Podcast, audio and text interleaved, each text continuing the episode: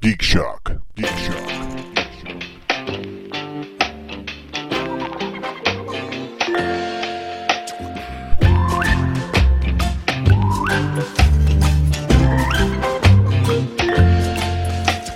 Oh wait, they are the Mets. They are the Mets, yeah.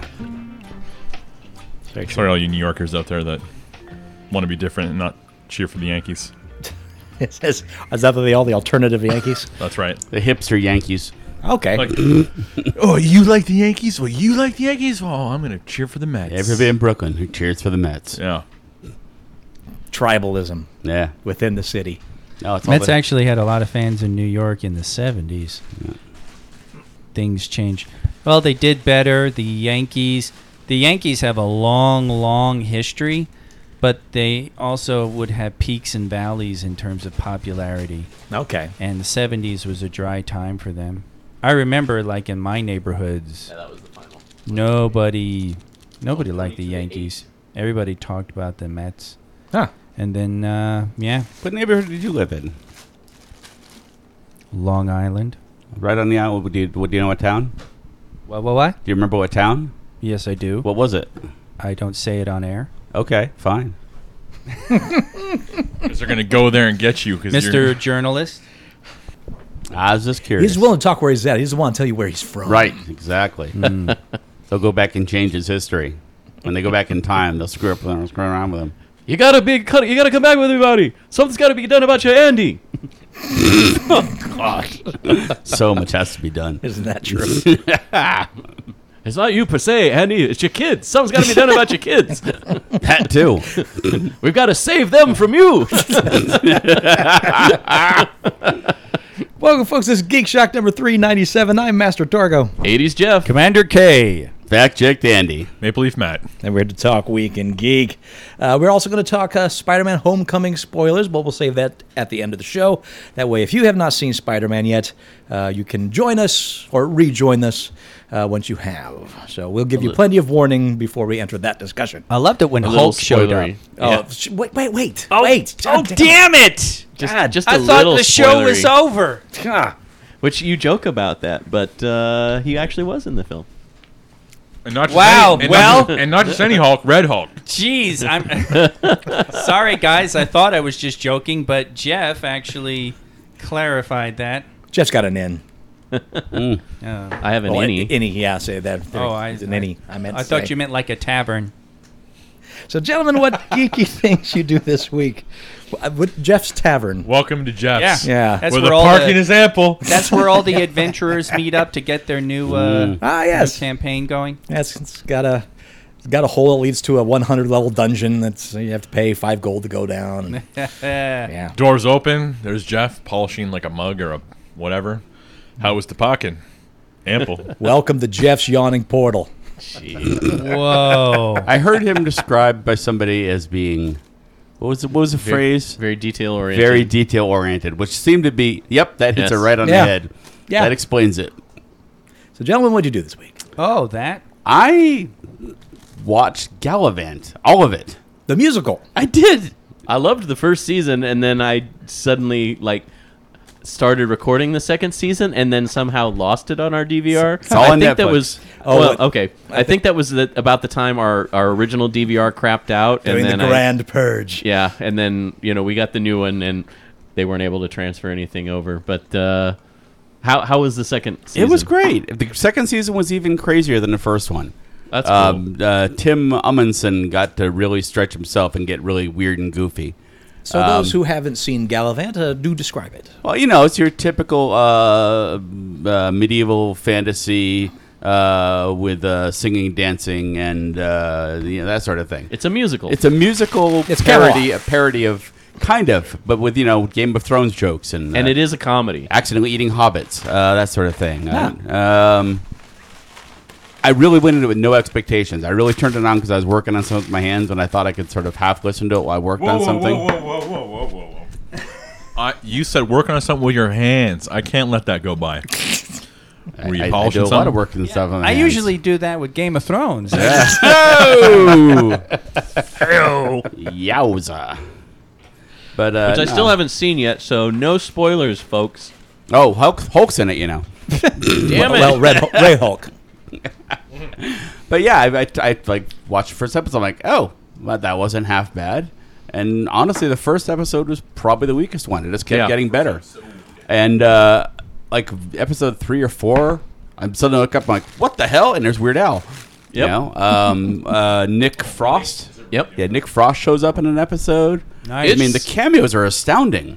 The it's got a great cast, um, and some of them you'll recognize from other things, and um, but th- the guest stars they roll through are are fantastic, and I don't know, it just I I was surprised that they gave it the full second season because the first season was a lot of fun, but I'm sitting here going, I'm like, this is probably not something people watch because I'm kind of In amazed it fact, got they off the gave it a ground little at bit all. more. They, Yeah. It was an eight is an eight season Yeah. first season and a 10, se- 10, 'Cause, eight, well- ep- eight, eight episode and a ten episode. Yeah, because it was a summer series, so it wasn't meant to be like super long. They ended it on a pseudo cliffhanger on the first season, and I'm sitting here going, I'm like, I don't think this is going to get a second season and get resolved. And then it got the second season, and I'm like, well, maybe they'll play this out a little bit And they more. did but wrap- they axed it right after the and second. they did wrap it up the second season, but left a few tent dangling threads so they could carry it on. But they they wrapped up most of it. It was good. There's no excuse I haven't watched this yet. Yeah, if you- honestly, it's right up your alley. I It's thought also people who like Disney stuff because Alan Menken is one of the executive producers on it, I think, and it all the songs sound like you know leftover songs from Disney movies that weren't made. I thought I Uh, made you except watch they're an more episode. jokey. Because I mean, I was as I'm watching it, I'm going, this is right up his alley. Because Uh, honestly, Sith, go through to the second episode if you start it because the first episode is weaker than the other. The first yeah, one's but it kind does, of predictable. It does some setup though. So does it- set up. Yeah. I, I can live through a single poorer episode. yeah. I, I made it through the first season of Buffy. Come on. right? I mean, I- I'd actually seen a little bit of it without realizing it because at Weird Al's concert, uh, he played the clip he was in, and I had no idea what that was from. but I, was like, didn't either. now okay. it makes sense. Uh, Oh, the, the, yeah, you, s- you saw it too. Yeah. You know the clip I'm talking about. That that was yeah. Huh. When that shows up, That you'll I'll be like, oh, there's like two lines, and then one of the characters turns to the other. One of the characters turns to the one who's from the area and goes, "All right, quick backstory." Well, Andy, you'll be happy to know I watched Glow this weekend. Ah, excellent. Glow is amazing. Yeah. Uh, one of the best series I think I've seen on Netflix. I mean, it also helps that I come into it as a fan of the original Glow. So, so there is that joy. But uh, I- I'm just a sucker for uh, comedy dramas with very flawed characters, and that's this in space. Everybody's very flawed. in that. Yes. and Marin just that that is that is his. The role he was born to play. yeah, absolutely. that's his beauty. mean- Marin embodies that role. In a in a show that is almost all about the women, Marin just takes it away from the yeah yeah. yeah. and uh, and I know it doesn't parallel the story of Glow itself. It's just kind of inspired by a Yeah, But you can. I, I, we watched. I watched the documentary afterwards, so I could see what can- stuff was there. Yeah, you can see which girls were meant to represent who. Right. That's that's not a hard Right. stretch. you know. The dramatic stuff they threw in was dramatic stuff they threw in to make a story. Absolutely. But uh, you, you you know that uh, you know what was uh, MTV's? What's, I can't remember her full name. Uh, Melody Trouble Vixen. That's the party girl. So Okay. you, you can see the the parallels. Yeah. but it's really gotten me interested to really dive deep into the actual history of Mm-hmm. glow. So I got to find out if there's a book out there. Uh, but I've seen the I documentary. gotta figure out where the glow house was. Had to be somewhere in one of these neighborhoods out here. uh, um, you'd think, Yeah. but uh, One I of know you the, can uh, watch episodes of Glow on YouTube. There's there's a few beautiful people Yeah. out there that have uploaded their VHS copies. wow. Right. So, but it's ten episodes, half hour each. Allison Brie is delightful. oh my goodness, she Yeah. is amazing in this. Yeah. I, I I am every time she's on the screen, I am just glued to it. Right. I've always liked her as an actress, so I'm I'm looking forward to seeing the series. Right, and Especially it- since I'm getting glowing reviews from both of you. And the two I watched it for. Oh, glowing reviews. Kirsten got it. He smiled when he said it to us. Yeah. The two I watched it for aren't, hu- aren't don't have huge roles, but they're funny as hell. Yes. Yeah. So yeah, if if uh, if you're thinking, uh, ah, should I watch Glow? Yeah, Yeah. you should watch Glow. It's really really good. I don't give a shit about wrestling, and I loved it. It made me want to watch more wrestling. That's uh, that. All right, I'm not watching it. that right there. but it made me want to watch more Glow Wrestling. Not I I hear WWE is just off the rails now. So I haven't watched it in like two years. oh, okay, Ooh, holy! How did you Oh. go? But no, okay, it was from a ten year, and then I watched it for a year, and then I haven't watched it again for another two years. So I haven't watched it recently Man. or back in the. my Twitter feed, the people I follow keep me plenty up to date on what WWE's doing. what else you do this week, gentlemen? I watched Game of Thrones. Oh yeah. Yeah, tell me what happened on it. How was Hulk? Oh boy, a whole bunch of great stuff. Oh. no, it's a nice setup. Definitely starting to build towards that conclusion. Yeah. I stumbled across a YouTube of fan theories of how the series is going to go. And there was one element of it that just blew my hair back because I was like, holy shit, if that happens, that really would be crazy. So I just like, now I just sit here and I wait to see how things develop and where they go. But it's, um, it's nice, impressive groundwork. Uh, nice op- opening this up. There's uh, you get a little pee your pants scared of Arya Stark. Uh, what's What- the what- mountain? What we really want to know is how is Ed Sheeran? Who? God. I go, I, uh, I go on Facebook to clear out notifications, and I, I'm not kidding. There were no less than seven different things about Ed Sheeran being making a cameo on there. I'm like, who fucking cares?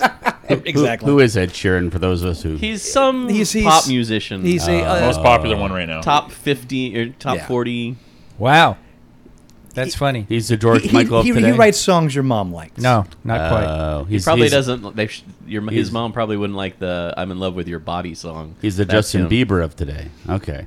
Yeah, yeah. Okay. Uh, Not not as bad as Bieber, but in that in a, same in a realm. redhead fair Andy, kind of way. Yeah. you're too hopelessly out of it to make a metaphor. Yeah. so forget it. Your daughter would be like, Comparison. "Oh, I know who it is." No, she wouldn't. She No? has really weird musical taste too. Yeah, okay, well, Um, it was uh, the mountain. The mountain has a really nice. There's a really nice scene with him. They've got a few. They got a few cool things coming. I was reading an article. Blank. I'm blanking on her name. Okay. Uh, plays Sansa.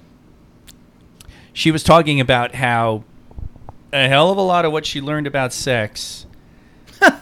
oh yeah, came from working on Game of Thrones. I read the same Whoa. article Cause- you read, and Because it she's was like she's like twelve when she's cast, and they're Sure. doing table reads. Okay. And she's like, there's all this stuff, graphic stuff going on, and well, she- yeah, like descriptions of oral yeah. sex. and she's like, she learned what oral sex was from the table reads and stuff. But it was really funny because I was I, Don't let your I babies was grow aware up to of be that. cowboys, huh? Yeah, I was aware of that when her scenes come up. And there's one scene where they're talking about some she and another female character are talking about a male character. And Sansa it's really funny. She just looks at looks off at this male character in the distance like I know exactly what he wants. And it was actually a nicely delivered line because there was the whole female weight of what she was saying when she said that and you know just exactly you know exactly what she meant and it was really cool so there there are just nice cool moments like that throughout it's um they're really going to ramp it up and it's going to be cool uh jim jim broadbent i mean we are talking about what's his name's uh cameo jim broadbent shows up as a character and is really it's really neat because i didn't even recognize him at first and uh, it's neat that this show actually has nice, cool character moments for really older actors. I mean, this is a show where people in their 60s and 70s can actually get a little bit, you know, a little bit to do, which is kind of neat. so Jim Broadbent of Moulin Rouge and Yes. uh, and uh, Time Bandits. Yeah, and you don't recognize him because he he's uh, he's lost weight. Really? He Yeah, and he also has a beard going. had a pretty Uh, good beard in Moulin Rouge, if I remember right. Uh, well, But it's like a long beard now. Uh, no, it's it's just it's a close. And Moulin Rouge. You had a mustache, right? I He had the mustache. Yeah, that's right. So at first, and and he's all gray, so it's just like, God dang it! I recognize that nose and I recognize that voice. Mm-hmm. Who the fuck is it? And it took me it took me a little bit to figure it out, but it's pretty cool. And, and there is some funny shit with poor Sam. Uh, you saw the the last season. Sam makes it to the Citadel to train as a maester, and boy, the maester apprenticeship is for shit. Oh, okay. It is awful. And then they do this hilarious montage of him doing his apprentice stuff that uh, is. You, oh fuck! I was laughing. There's some funny stuff. So it's it's it's coming along. It's coming along. It's going to be a great uh, two last half seasons. so What else you do, gentlemen? Well, three fifths of us went to a baseball game last night. Right. that was so geeky. Well, Yeah. well, not necessarily. Well, geeky. actually, the way no, we you know did what? it, it was. It was geeky because we had to do a lot of mathing, yeah. There was a lot of mathing. A lot of mathing. lots of arithmetic. What were you taking statistics? Where no, we were just counting the score. Oh, Yeah. What was- what was the 'Cause final we couldn't score? see the scoreboard. Uh, twenty-two to eight. what? That was the, the, did we check the final? I just checked it. It was so, 22 to 8. Okay, So, so, they got three runs. so they at the got end. three runs somewhere between the seventh inning stretch when Kirsten and I left. Las Vegas And the 51s very end. versus the Fresno Grizzlies. And boy, did the Grizzlies bear down on them. you, you don't Pun go, intended. You don't go watch the 51s to watch them win. yeah. Yeah, this just doesn't happen. It's funny. The last time I went to see them was years ago, and they got. They, Worse. they- it wasn't this bad. This I- Mm. was a shellacking. I have been to many 51s games, and I have never seen a loss that bad. I mean, But, it you, was but you've never seen a win either. No, I've seen him win. I've actually seen him. At one point, I was 50-50 with wins and losses, but now 50 it's, with the 51s. 50 versus 50, that's a lot of score. but now it's Woo! it's way more in the loss category than Yeah. win. But uh, no, it was it was bizarre because it was like you know, like, well, there's a base hit, there's another base hit, and a home run.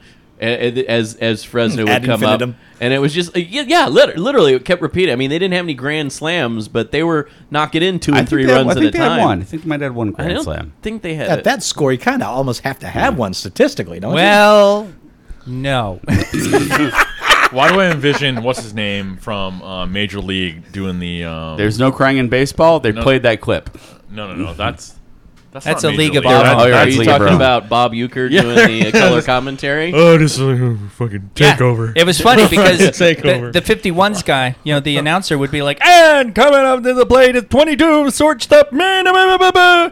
and then the Grizzlies, yeah, it's Bob, he's number five, and then ah, home run. It goes over the wall. Oh, so many. They over the hit wall. so many home runs that it like that went like maybe a foot over the wall. Like the 51s are running back to try to field it, and it just skirts right over the top of the Yeah. wall, and it's like, well, there it is. Yep. That was the story of the About game. halfway through the game, somebody behind us yelled, 10 run, ru- 10 run rule. Yeah, it was funny, 'cause we had actually talked about mercy rules Yeah. and stuff like that. And jokingly, but then when they got up to 17 runs, we were just Oh, like, God. Uh, clearly they don't have a mercy rule was- in, yeah. in the That minor was leagues. brutal. you? These people paid their, their tickets. We're giving them a show. yeah, But uh, one of the funny things that happened though is that uh, I have an an almost Andy story. Oh. Mm. So You almost caught a ball. No. no, I, I Oh, Close. I almost caught a T-shirt because they had the the cannons. Okay. And they, you know, so he's got the T-shirt cannon. He's shooting it up in the audience. He shoots it up. It goes straight up in the air. I see it coming straight down toward. I'm like, wow, this is coming right for me. I stretch my hands up, and like a foot before I'm about to catch it, Andy comes from my far right hand side, jumps up and snags it right out of the air right in front of him. right in front of me, and I'm like, "Wow, I almost caught the T-shirt." So, and it was Andy that was my foil on this. and you're, you're the fan that if there's a kid like the kid's there with the, get his first baseball game, and you're Right. just like, "It's my ball." I, And walk I actually I off. can see how that happens. You get excited. Ooh, it's right there. I can get it. But We yeah. did have two balls land in our area, which was kind of odd because we were way back out. Yeah, by my the, uh, shorts were a little outfield. Mm. loose. I had to tighten them up, but Yep. I, I ended up handing the shirt off to somebody behind one of our other friends because Yeah. it, it was a it was a large, which won't fit any of our fat asses. and and we all three had you know shorts already had anyway shirts, yeah. because uh, Yeah, that was You the got other there. funny part. Is this was like a Caesar's little area buyout, and uh, we picked up shirts when we got our Oh. when we got our So you- tickets. it Oh. came with and a everything. shirt. Well, that's the shirt that was shot out of the cannon. Yeah, Caesars was sponsoring that game that night, so And no one told the Canon people. So- These people already have shirts. Well, he Yeah, did a that's lot of exactly shoot- where they're firing them is right where the people who already had the shirts. That's what I on. mean, Yeah, it's yeah. really weird. Yeah, have another shirt. but the geeky part of that is, of course, the uh, the 51's mascot, oh, the f- was it Cosmic? is Cosmo. that his name? Cosmo. Cosmo. That's the the fold, the moldy furry uh, Jar Jar Binks. he looks yeah, Yes. he looks He's like Jar Jar. a furry version of Jar Jar. He is a Binks. gray furred version of Jar Jar. Yes, it is he so is. funny. It's like they must have, they must have gotten permission to do that because he's got the whole eyeballs on the end Yeah. of the antennas and the floppy fucking ears. yeah. That's it's a discoloration. yeah. I, I, I'm just, I don't know. Yep. And the hat does. Doesn't no he good have for him. three eyeballs though? Nope. No, Oh, I thought he had three. He No. should. That'd be better. That would be. dude, he's he's like a he's like a you, you took a coloring book with Jar Jar in it and you just use different crayons. Mhm. That's it. Yeah. It's so it, either that or it just shows you Lucasfilm just doesn't care Right. about Jar Jar. They don't care about that character. Take him. Yep. Take him and use him, please. and of course, the 51's, all the 51's merchandise has grays on it. You Right. know, they- Yeah. So Alien it's, yeah, grays. I, th- I think that may be like their their major marketing is they make I don't know. money no- off their And shirts. why didn't they just do an alien gray? That's I, I the would weird prefer thing. that. Well, because like the, the they're they're one of the some of the older logos had you know the oval shaped gray, but on the top of the the curved part of their head they had the baseball stitching. And I still have a, a picture of that somewhere in. Oh, that looks like a post autopsy gray. After his brain has been removed. But uh, but yeah, He it's- comes- he it- bats with For science. I don't get the Cosmo thing. I mean, if it was a you know a It's- fun loving gray, it'd be generic enough. That'd be oh okay, that's the 51's Yeah, logo. it's but- funny. I wouldn't be surprised if that decision was because even if you make it a fun-loving gray, there's going to be kids scared of that. Might thing. be, might be, and the kids wanted to say hi to Cosmo. Yeah, he they actually there- came up to there our are kids- stands. But there are kids that are scared of Cosmo anyway. I don't like, think as "Mommy, many as this- you'd have against a gray. Mommy, this is what visited me last night. All right. a friend of mine Daddy, is this what you said we should never talk about in public? several years ago, a friend of mine and I we uh, went to his son's very first baseball game in the 51s, and he was terrified of Cosmo. Sure. like Probably Cosmo comes would have been trotting a- out. but- he looks at it. I mean, he like started screaming. My friend had to take him. Uh, I'm guessing that up kid would have and been away. scared of any costume character. But I guess now he was. T- I I had sent a picture to him during the game just because it, it it made me laugh to think back to that. But uh, I sent him the picture and he says he's like, yeah, son's not uh, terrified of it anymore. I'm actually kind of likes him. And me, well, I still haven't warmed up to the character. it's interesting. I want to see the kid running up to the gray screaming, "Daddy, daddy!" And- yeah, and I have to say, it's just the likeness to Jar Jar that befuddles me because actually, the character looks fun. I Yeah. mean, Yeah. And, you know, and, and the guy who's doing him was playing with the kids and doing his. in some warm weather. oh, oh, yeah. it was. It was. It sucked. I pity It the sucked. guys who do that. Yeah, no, There's, that, there's uh, three of them actually. Yeah, and it's really funny because I watched, uh, I nowadays because of my experience, uh, you know, the jobs we've had, I actually look for handlers, try to identify handlers Right. and who's there. And he, he, there was somebody following within five feet of him the whole time. So sure. It was weird too, weather-wise last night because like when we got there, it was it was like 103 or 104, so- but it wasn't too bad. You know, there was a little bit of a breeze, but then all of a sudden, about what third or fourth inning, the humidity just rolled in, and we're all just profusely sweating. And I'm just like, Yeah. what the fuck just happened? It's like, when did it get so humid? But uh, it was- was wrong, yeah. Bunch of- rolled over. Bunch of fat, sweaty baseball fans. there you go. I mean, it Or as It I was- call them, baseball fans. it was still fun. I had a good time. It just would have been nice to see them win. Bear hair, bear hair. Would have been nice to see him not be wiped into the ground that night. Yeah, that was brutal. it's like it's like happy birthday to me. Here's a giant loss. Ah, what, Jeff? We thought you were from Fresno. The wrong team was celebrating that day. Oh, we thought you said a handing. what else to do, guys? I went and saw Baby Driver. hey, all right. I could have done without the parts that weren't driving. It's kind of Okay. weird those parts, but it was Weird. good. I liked it. Like You're we were- right, like GTA. Yeah, On the big screen. All the cut parts of the driving with the cutscenes. It was it was there, it, was cheesy, like cheesy dialogue, cheesy. I Yeah. don't know. Maybe that's what they were going for. And then one point, uh, so me and Paula went. She looked over. Is this a musical? I was like, oh, I don't know. Like, It kind of is. The music is really important to the so- to the yeah. yeah. right. That's what the, they said on Half in the Bag. They were like, it's It's like an basically iPod Edgar playlist. Wright, which I didn't even know it was an Edgar Wright joint. Yeah. It- it- he had a whole bunch of music videos Yeah. he wanted to make into a movie. And their comment, I don't know how you feel about this, you two. They said that it had some funny bits to it. It kind of, it almost was like not necessarily, of course, Baby Driver, but it almost was like an element missing was Simon Pegg because Mm. they, they they they quoted the scene in Shaun of the Dead when Peg loses his shit about his mom. Mhm. So it's like comedy, comedy, comedy, and then all of a sudden it gets like this kind of heavy moment. hmm And they were saying that that's kind of kind of a vibe they were getting from Baby Driver. Yeah, I can agree with that. Yeah. You think The- so? the danger gets diffused much more quickly than I expected. They, they didn't build the tension too much when they're on the run near the end of it.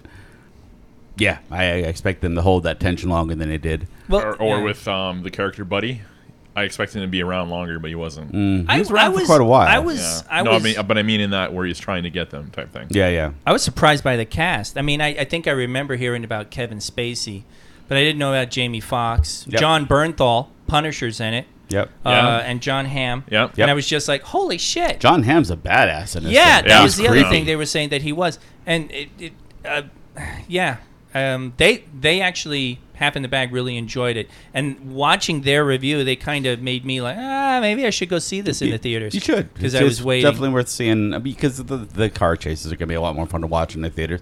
Although it probably will come to the dollar theater pretty quickly. So Uh-huh.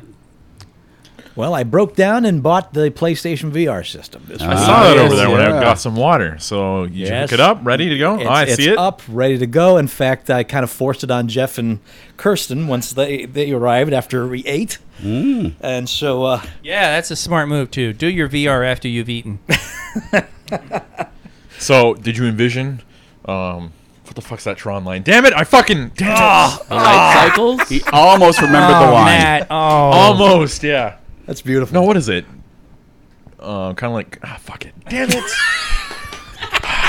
I can't. I towards the end can't of even the get cast, they'll close be like, enough wait, wait, to what wait, you're wait. trying to no, say no, no, to- no. to I, translate. I um I envision the information like cars on a f- highway or whatever. Fucking it's I can keep, keep going. The, the rest of the show is going to be you trying to figure this out. periodically going, fuck, fuck it. I can hear Jeff Bridges saying it. the Neutron, not the old one. Tron Legacy. Neutron. Neutron. Neutron. Jimmy Neutron. Jimmy Neutron, yes. Yeah, that's great. Was the proton? That's interesting stuff, that VR. Yeah. That there is some interesting stuff. Uh, I didn't get to play much. Uh, Torgo just subjected me to being molested by a zombie like creature. so, As or at I, least as I want to do. I do you assume need it to was show a us- zombie like creature molesting me. I mean, it looked like a zombie on the VR goggles, Yeah. but it felt. you got the 4D? Yeah. do, do you need to show us on the Andy where you were touched? Uh, yeah, we're sitting there watching, and like Kirsten's just sitting there, and I'm like, oh, okay.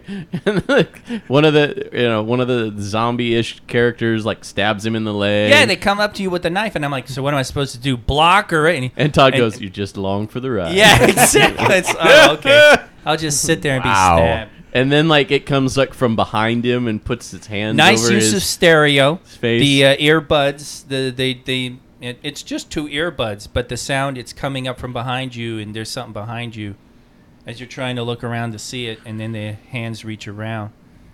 Uh, Jeff Jeff did some Spider-Man yes. Homecoming. and I also sent him on a. Please tell me he was like like shooting web but pretending like when he had the VR on. Shooting a video of him in the kinda. VR. You have to realize like your your quote unquote hands in the VR are the uh, two little motion controllers, which So are he basically was just motion sticks with controller. glowing balls on the tip. When when I was doing the uh, what was the carnival one? Rush thing? of blood. Rush of blood. Say when yes. you hold it, it looks it feels like you're holding a gun. And in the VR headset, like when you hold up your hand, it's your hand holding a gun. So it was it was interesting. And you're pointing flashlights with it, too. Yeah. So. Damn, sorry I missed that. That one's especially immersive. It's it's basically riding a ghost train through an abandoned carnival that's absolutely terrifyingly haunted. You're, Yeah. you're with a definitely- shooting gallery. You're definitely going off rails, off the rails on a crazy train. Thank you. Thank you. Yes. Welcome. But Russia Blood is the the game that I played, the demo I played that sold me on the whole system to begin with. So that game's built for me. I've got a few demos for it. It came with a few games. That- It was a uh, bundle that they were doing on Prime Day for Amazon, so that's when I Yeah. finally pulled the trigger. And I, I spent, So you save like ten percent. yeah, Prime day deals. if they threw in a few extra games. Um, the 3D aspect of it, I mean, I, I've talked about the VR before. You, you, I can talk about it as much as I want, but until you've had the goggles on, and you've experienced that 3D. You you don't know what it's like in there. Yeah. So I'm I'm so excited. How hard is this setup? Can we play it after? Can we try it out for anything? yeah, I we can do that cool. for you. abso- Absolutely. Cool. I'm so looking forward to how this advances. Nice. As a technology. Nice. And I mean, I know Oculus is above PlayStation VR anyway, if you have a souped up enough computer. But yeah, Yeah, but- I'm thinking like in 10 years, this is going to be, as I was telling Kirsten, uh, based on what Jeff and I played with VR, that was Atari 2600. This is like ColecoVision to that Atari 2600 as far as like advancement in technology. And so I can't wait for another 10 years till we get the Nintendo Entertainment System version. So Eventually, the game room is going to be an empty room. Yeah. Mm-hmm. Where you just have enough space that you don't break anything as you flail about with your hands. Holodeck. Padded Yo. walls. Sure. And if you're playing a non VR game in it, it shows up as basically like a 120 inch t- television set. Yeah. Well, I'm tell shoot. I mean, Samsung just recently came out with a theater-sized screen. It's like a 33.8 foot LED What? movie screen, and it's true 4K. What? It's for it's for smaller theaters because your typical movie screen is at, like usually at least 50 feet. Uh, so this is it's like supposed to be four times the brightness, a hundred times the contrast of your typical projected, even the digital projection uh, movie Sure. theater screen. So it's more than likely they're going to come up with a larger movie screen. But the mere fact that they're able to do that, you know, that thin, tall screen, and they mount it to the wall, it's not going to be long before you go to a room that is literally four of those screens, actually five, because you'll have it above you too mounted together and then synced up so that as you're walking like on a treadmill or whatever in the middle of the room and looking around it moves with you so That'll be eventually be the big trick is Yeah. Mm. what to do with the footing. yeah What do you do with the flooring and the footing so people can move, walk in any Well, you- direction, and it be continuous? Do you think Yeah, there'll they be a har- actually do you have think there'll be something a for harness that. or something? They they do have something for that. It's like concave. I've seen it. I don't yeah remember and you who wear like makes these it. really slippery slippers yes. that you walk yeah. on it and you so- Mm-hmm. can walk on it. You don't walk off of it or Yeah. anything like that, and you can walk any direction. Now so the they dan- have a, a prototype to that. Hmm. the downside to variant. that is though you have to like it it has a like a brace that you have Oh, to yeah, lean yeah. forward into and then they like hook you in the back so that as you're walking you're literally pushing up against this brace in the front So it is a harness, basically. Yeah. Kind of. sort of Yeah. it's a, not a belt harness. uh, Yeah, Sure. it, it literally it's just a belt that goes around your waist. yeah, So Mm. you got to get beyond that. Yeah, but that's the start. Mm-hmm. That- When they initially announced they were doing a VR Minecraft, I was like, eh, okay, okay, whatever. But now that I've experienced VR 3D, I can't wait for 3D Minecraft. Uh, you, you know what? You, you when you when you vlog and uh, and and Paul Build giant penis twitch towers in that, 3D. you got to record it because I'm gonna Yeah. want to see all of the dick towers and exploding Right. chickens and I can almost get my arm around this dick tower. then it explodes on you. Worst private eye ever. dick tower? I like that. Dick So I went to a steampunk uh, photo scavenger hunt held in a uh, wait, wait, California wait, wait, wait. university on a and that used to be in a um, insane asylum. wait, wait, wait. We need to unpack that. sentence. An- Andy Andy went to a steampunk event. I can't did. I, can't picture I know, this. it at doesn't make all. any sense. Doesn't A does pho- not make sense. Steam, first, first of all, let's stop at what is a steampunk photo scavenger hunt? We had a whole list of parts of our airship we were supposed to find and take pictures of. Yep, airship knew it. And, and was your camera like a big box camera on a tripod? and you had we to. were using, yeah, we were using phones and stuff. oh, so fake. You call yourself I know. steampunk. Period specific. Ah. But uh, yeah, we're just like taking pictures. Of, like we had to find like you know a galley and armaments and landing gear. And they hid this around. No, we're just like trying. We had, it was like Oh. Use your imagination Yeah, to it's like say, "Oh, this creative. could be that." I had to explain why this was this. Like I found four round windows. like oh, those are the cannon ports. An abandoned asylum. Yeah, abandoned insane, insane asylum. Parts of it were abandoned. Most of it was uh, working college. Some of it was still open. No, But, you know, they let us in for a fee.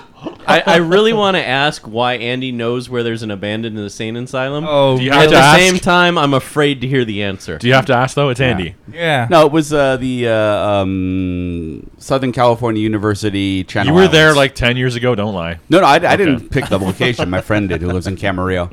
But then we also went around down the street to uh, an abandoned uh, dairy farm that they call the Scary Dairy, Oh, okay. and and and it's just this great abandoned building out there. It's been graffitied all to hell, but it's still pretty much mostly intact. Big dilapidated barn out there. It was pretty cool. I like the name. Yeah, Yeah, really. I, I probably right go up back in the Torgo's winter alley. because you know there were bees and one of us got stung. Not me, but uh, Oh, very Wicker Man. Oh, you almost got stung? Yeah, I didn't. I almost got stung. uh, but I got like the greatest shot of me ever I was- bees, on the the uh, bees. on the campus. I climbed up in a tree and I got a picture of me in the tree, and I just looked so damn cool.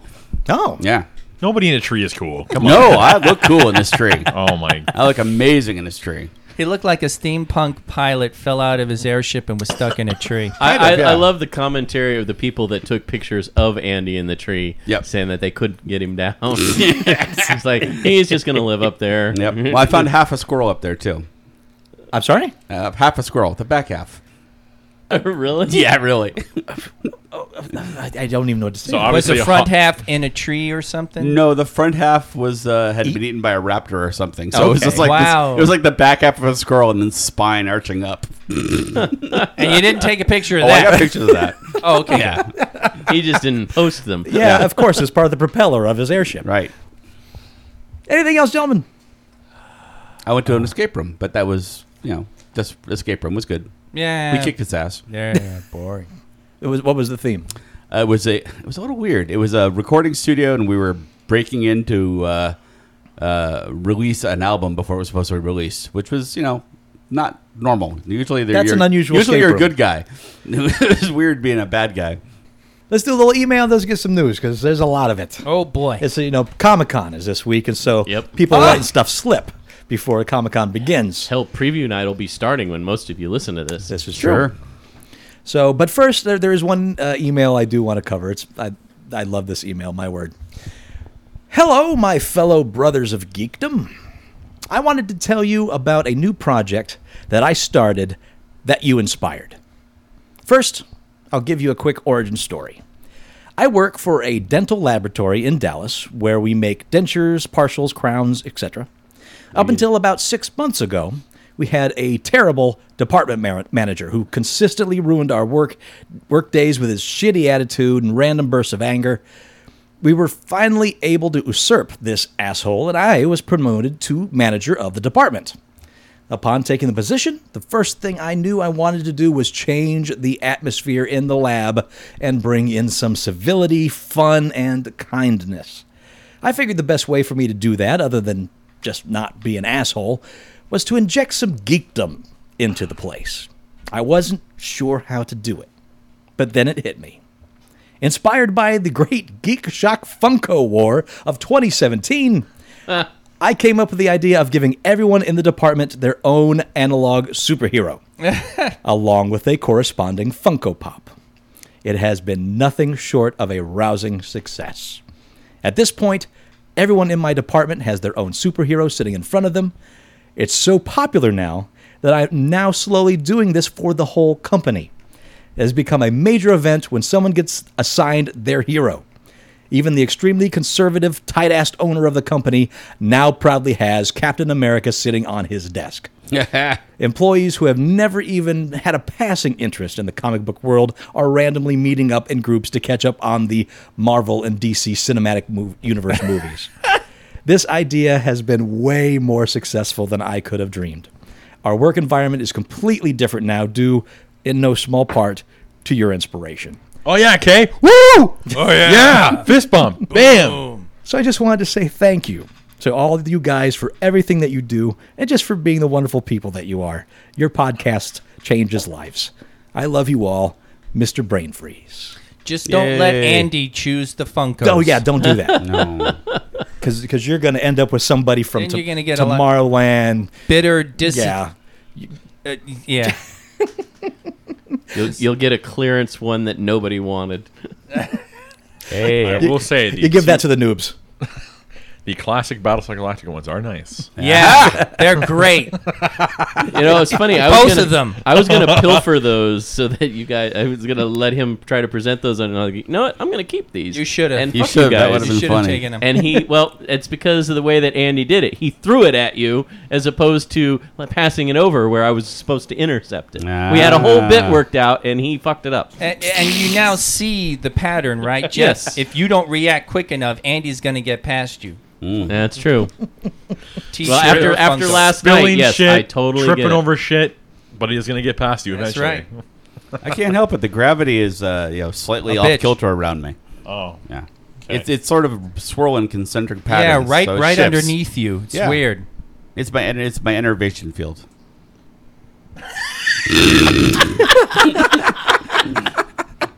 Everyone just For, tho- for staring those at not in him. the room, everyone's staring at Andy. Yeah, yeah. Which Even Andy's staring at Andy. I don't know how that is. is but- weird, but his My eyes rolled wonky up. eye. It's how I do natural it. inversion field over here But that's a great email. Thank you very much. Yeah. Brain Yeah, Freeze. that's Thank awesome. you for sharing that. It's those kind of stories that that make, make my heart glow happy. I love that. I love hearing that the Funko thing actually just got people all ah and everything. That's Sure. hilarious. And it could turned on have his been, been heart worse. You light. could have had the work up to your s- Marvel superhero. You started with a Little House on the Prairie Funko or Yeah, something. really. you know? Mm. so That that's is- awesome. Good idea, and I'm eh, happy we could be any kind of part of that. But that's all Are you, there man. photos? I'm Any surprised. Photos. I'm surprised. the And he CEO did send us photos of uh, their various Funkos on the desk in the email. Excellent. So yes, I we want- have photos. I want to see these. I need to go in the lair. I'm I think we can work that out. yeah. I'm surprised the CEO of that company doesn't have like Stark. that Cap- would be Captain America appropriate. is a working class, or Yeah. he was, a, se- not a E CEO. You know, well, you know what's really Remember, the E funny? CEO is- is probably a little older, so well, he said the CEO's conservative. okay, Ah, yeah, which yeah, is really yeah. funny because I can see conservatives seeing Cap as their hero. Where Until they he's read the kinda- comics. he's kind of anti Yeah, I've never ever felt that. You know, I remember in the '70s where Cap was, you know, they would Nomad. always riding. Yeah, Yeah. he just would get. The, every few years, there was a oh I fucking quit story from Cap where he turns in the Shield and he does something else because he just can't stand the bullshit. Cap was pissed off about Watergate. He's pissed off about a lot of yeah. that. Pissed off about a lot of things, yeah. War on drugs. Yeah. He, was- yeah, he went after everything. Yeah. Yeah, Gentlemen, we got. You know what? We almost made it. Almost? with, with just Weekend Geek. Like there was like nothing. I was like, this is perfect. No news. You don't give a shit about at all this week. But until I just spent a little too long researching the show, oh, a- and, there was there was one one Went thing, down a rabbit hole, didn't you? one thing that brings us to news you don't give a shit about. like that that one thing that, you one have to find that's nameless Yeah. Brazil has a, Oh yeah, this pissed me off. Yeah. has officially signed off on paperwork that institutes Overwatch, the video game. Never mind. I was going somewhere else with that. Okay. there's two. We can we can geek Well, Brazil it's news. not really geek, but it has to do with Brazil, and I want to nuke that entire country. But go ahead. Overwatch as a religion in their country. Oh, okay. The National Church of Hanzo, as it's referred to in translation, is a church in which Brazilians can join and now apparently legally ask off work on Tuesdays for religious reasons, provided they play Overwatch. To join the church, you must play at least one game of Overwatch, or if you don't have the money for a copy of the game, you can play Paladins instead, which I guess is a probably like a free app game or something. Uh, the religion has a few rules, although uh, uttering the words uh, Hanzo Main is grounds for excommunication. That rule seems weird considering the church is named after the polarizing character, but his name is only used to emphasize how even one of the game's most hated characters can have a religion in Brazil. The fan who created this religion did so partly for the laughs, but also to shed light on a problem in Brazilian government. The requirements to start a religion are incredibly low, and all you need is an address, five witnesses, a lawyer's signature, a written statute, and to pay some fees, and then you can live tax free from the government. The process has been repeated by many individuals in the country to avoid paying taxes, and hopefully, with enough people asking off work every week to play Overwatch, it'll wake the government up to the abuse the, that uh, its creation has spurred. Can we incorporate in Brazil as our religion? Ap- apparent, For the 1st I'm Church sure of if Geek you- Shock? if we paid enough fees, yes, Okay. I'll bet we could. So back to Matt, two questions. Does Canada have the bomb? Because you want to nuke Brazil. I can't remember. They have the ability to make the bomb. They, they they have the bomb. Um, they taught India. Yeah, the, exactly. They have the bomb, but Hmm. it has speakers on the outside, and as it's coming down, it just goes sorry, sorry, sorry, sorry, sorry, sorry, sorry, sorry. sorry. They were also involved in the Manhattan Project. right. Get your and heads up. uh, Get your heads what up. was the other Brazil news that you went yeah, that well, you what wanted do to you nuke? call Brazil of it? They legalized 100 square or 100,000 square kilometers of the rainforest to be destroyed by Oh, mining boo. and all that. 100,000 100,000 acres. You don't want to nuke Brazil. You want to nuke the That's government. not good. Yeah. You know what you want to do? I love it when people are so angry for environmental reasons, they want to nuke something. I know. You should. It was that that was my rage side. Well, I wasn't thinking. Well, but you want to be a real eco terrorist. I do. Nuke. Oh, I just put myself on a list. Oh, yeah. Oh, boy. I do. what happened to Maple Leaf Matt? Uh, we don't want Yeah. to talk about it. You nuke that acreage. That'll teach Ah. him. Oh, yeah. Ah, That's right. I'll clear this for you. Actually, you got to monkey wrench crew it. You got to go out there and spray paint it all orange so it's useless. I, I, Uh, sorry. The monkey wrench crew. The uh, was it uh, fuck? Who was it? There was a um, guy in the '60s who went out and they they just fucked with uh, developers by screwing up stuff like painting trees orange so they couldn't use them for whatever they Oh, for wanted to logging use them. and- yeah, that kind of thing. Okay. Yeah.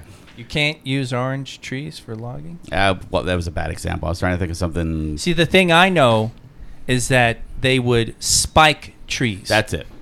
and I think they sprayed them orange because That's it, th- this way they spike the trees because when you go through with the uh, chainsaw, it can Oh, yeah. actually be dan- dangerous.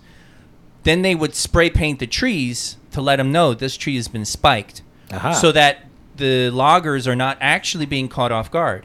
And I think it would naturally follow you then spray paint trees that have not been spiked because ha, how are they gonna know? thank you, Kay, for pulling my insanity into something clear. I do it so fucking often. Uh, well, you know what? Thank God you're here. The Native unpaid Americans job. of Canada have it right. So I remember reading this story from CBC back in the day. Uh, there was a reservation in, I think it was Alberta, and there's this construction company they were building just inside the reservation. So they set up all the equipment, had all the plans down, left for the day, all the workers left, all the heavy equipment's there. They come, they return in the morning to bowl holes and everything. Okay. and they just left all the equipment there left. Yeah, I- bowl holes and everything. I mean, the Monkey Wrench crew. I mean, they actually would go out and take apart machinery. Like they would take apart the machinery or uh, sabotage it, so it couldn't be. You know, they'd spend have to spend a day fixing everything, and then come back the next night and it'd be screwed up again. No. There you Hmm. go. Well, something to do on the weekends. Environmental extremists. Weekend geek. Yay! The Batman. The Batman. the Batman. The Green light. Batman is the DC Extended Universe film starring Ben, ben Affleck as the Cape Crusader, directed by War for the Planet of the Apes Matt Reeves. Reeves is scrapping the existing script and starting over again with a different story. I did read that. Reeves confirmed the movie on move on an episode of MTV's Happy Sad Confused podcast posted Wednesday.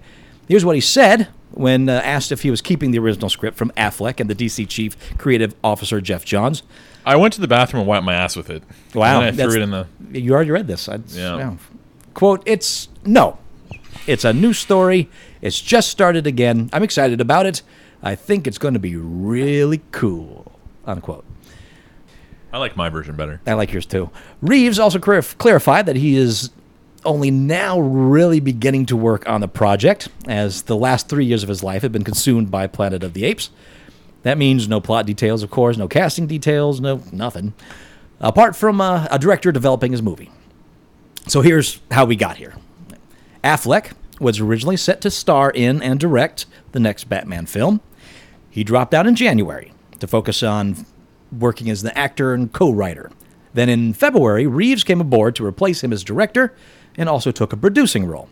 As Reeves explained on the podcast, he personally outlined his ambition for the project in his early meetings, made it clear that he had to believe in the story he was telling or he wouldn't do it. This stance may have spurred reports back in March that the script, which got an assist from Batman v Superman Dawn of Justice creator uh, writer Chris Terrio, was getting a complete rewrite. But those reports were unconfirmed at the time, and now we know that Reeves is indeed going in a different direction. Though it's not clear who is working on the script, Reeves does have screenwriting experience of his own, and what changes, of course, he'll make. The Affleck Johns script reportedly originally featured Deathstroke as a key villain, as well as the Joker. Gonna miss him. Uh, now it's unclear if Reeves is keeping any of that. He, all he said publicly is he wants to make a noir Batman movie, which opens up many different possibilities for that the could character. be good, actually. That sounds not bad at all. Well, did and- Affleck have any writing credits? I mean, I know he had. Um, we went over this before. He had the directing for. Well, uh, there was this one. Yeah, thing, this- this one thing you- will Ha- Haunting, haunting, haunting. It's a, it's a Yeah. horror movie. Goodwill Haunting. right one the- in the Oscar. the script that was like primarily written by Kevin Smith. Wink, wink. Or What, there's you guys another didn't one. know There's this? another one. Uh, embargo. Arg- Ar- Argo- Argo. Argo. Ar- Ar- That's what I was, I was Argo. going to ask about Argo. If he did he write Argo? I, I don't know if he did or not. Yeah. he wrote it and directed it, I believe. Okay. Yeah. But it was. yeah. Well, I mean, Warner's because of the success of Wonder Woman has kind of re-examined where they're going with the DC cinematic universe. So it would make sense that they would probably try to take it in the direction, which is, I guess, Hit the brakes apparently- and now yeah. going this way. Apparently, Sure. a lot of the reshoots that they did for Justice League were to try to kind of liven it up, like like Wonder Woman. You know, kind of follow that template. You mean make it So- good? Well, I mean, Hey yo. they started off really dark with Man of Steel and Batman v Superman, so I think they're trying to take it in a more hopeful direction, Mm-hmm. like we saw in in Wonder Woman. That's my theory, which has some evidence out there, and how their Warner said it Brother before. higher ups are re-examining. So non dark noir. I think noir, in the sense it's like more detective. They're going to highlight the detective aspect of the character versus just the go out and beat people up with high tech gadgetry. Wayne, get your ass in here. What? What? What? Cap? What the fuck? What? you gotta solve this case. Gotham police. I don't know. Fuck. I wasn't sure where you were going with that either. Can I have my pillow? I, I, I'm gonna miss the dark. If I want, It was raining in Gotham when I rolled Yeah, in. there we town.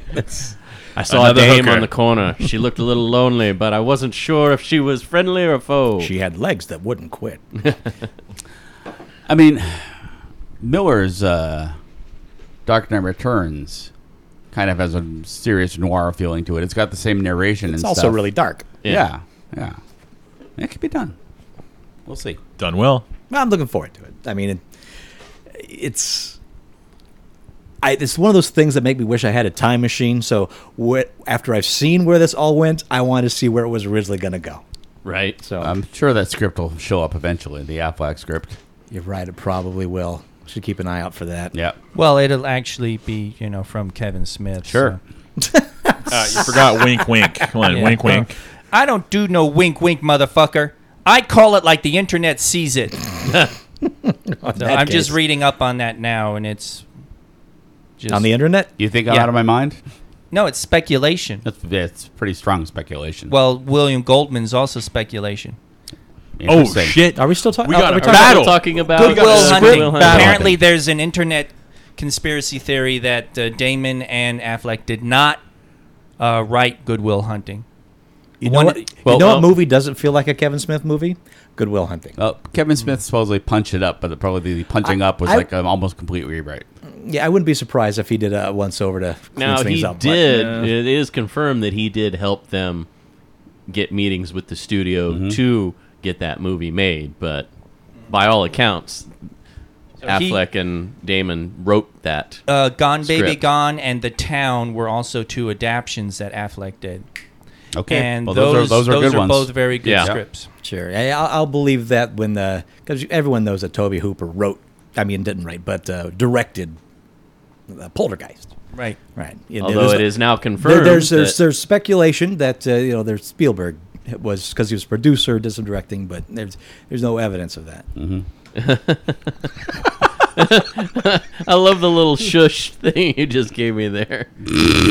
Well, okay. I'm at, I'm not at all leading up to a potential story that I'm going to tell in the near future. God damn it! wink, wink. You just wreck everything, don't you? That's what I do. Stage direction. That's what he does. I know. What's with? Can I have my pillow Everyone's back, stealing guys? your Come on. Hey, hey, all you stage directions, I am not an actor. Heavens and Murgatroyd. Texas, stage right. Disney announced the upcoming Star Wars land back in to August 2015. Now, this weekend at D23, we got more details, including the official name. It's Star Wars Galaxy's Edge. But the big news there's going to be a hotel dedicated to an immersive Star Wars experience. According to Bob Chapek, Disney's Parks and Resorts chairman, quote, "From the second you arrive, you will become a part of a Star Wars story. You'll immediately become a citizen of the galaxy and experience all that it entails, including dressing up in the proper attire. Once you leave Earth, you will discover a starship alive with characters, stories, and adventures that unfold all around you." Unquote. Was were we speculating this before, or did this actually? No, this is we we speculated it before. We, we didn't speculate so much as that there was a rumor that this was coming. Okay, and we extrapolated from that Yeah. rumor. Please Okay. tell me you get woken up abruptly by stormtroopers searching your place. Like, where are the droids? Hmm. well, you'll be landed squarely in the center of a Star Wars plot in a Star Wars hotel whose windows only overlook space. Of course, there are cavats, although Galaxy's Edge will land at both Caveats? Disneyland. Cavats? Caveats? Caveats. That's what I said. Although. Uh, Although Galaxy's Edge, Cravats! like, crevasse. I don't, I don't remember that race in Star Wars. What, do- what do the cavats look like? Yeah, they- well, they the blue guys? They look like Jar Jar Binks, but with a third eye. And they're gray and fuzzy. oh, you and your cold reads. Although Galaxy's Edge will land at both Disneyland in Anaheim and Anaheim.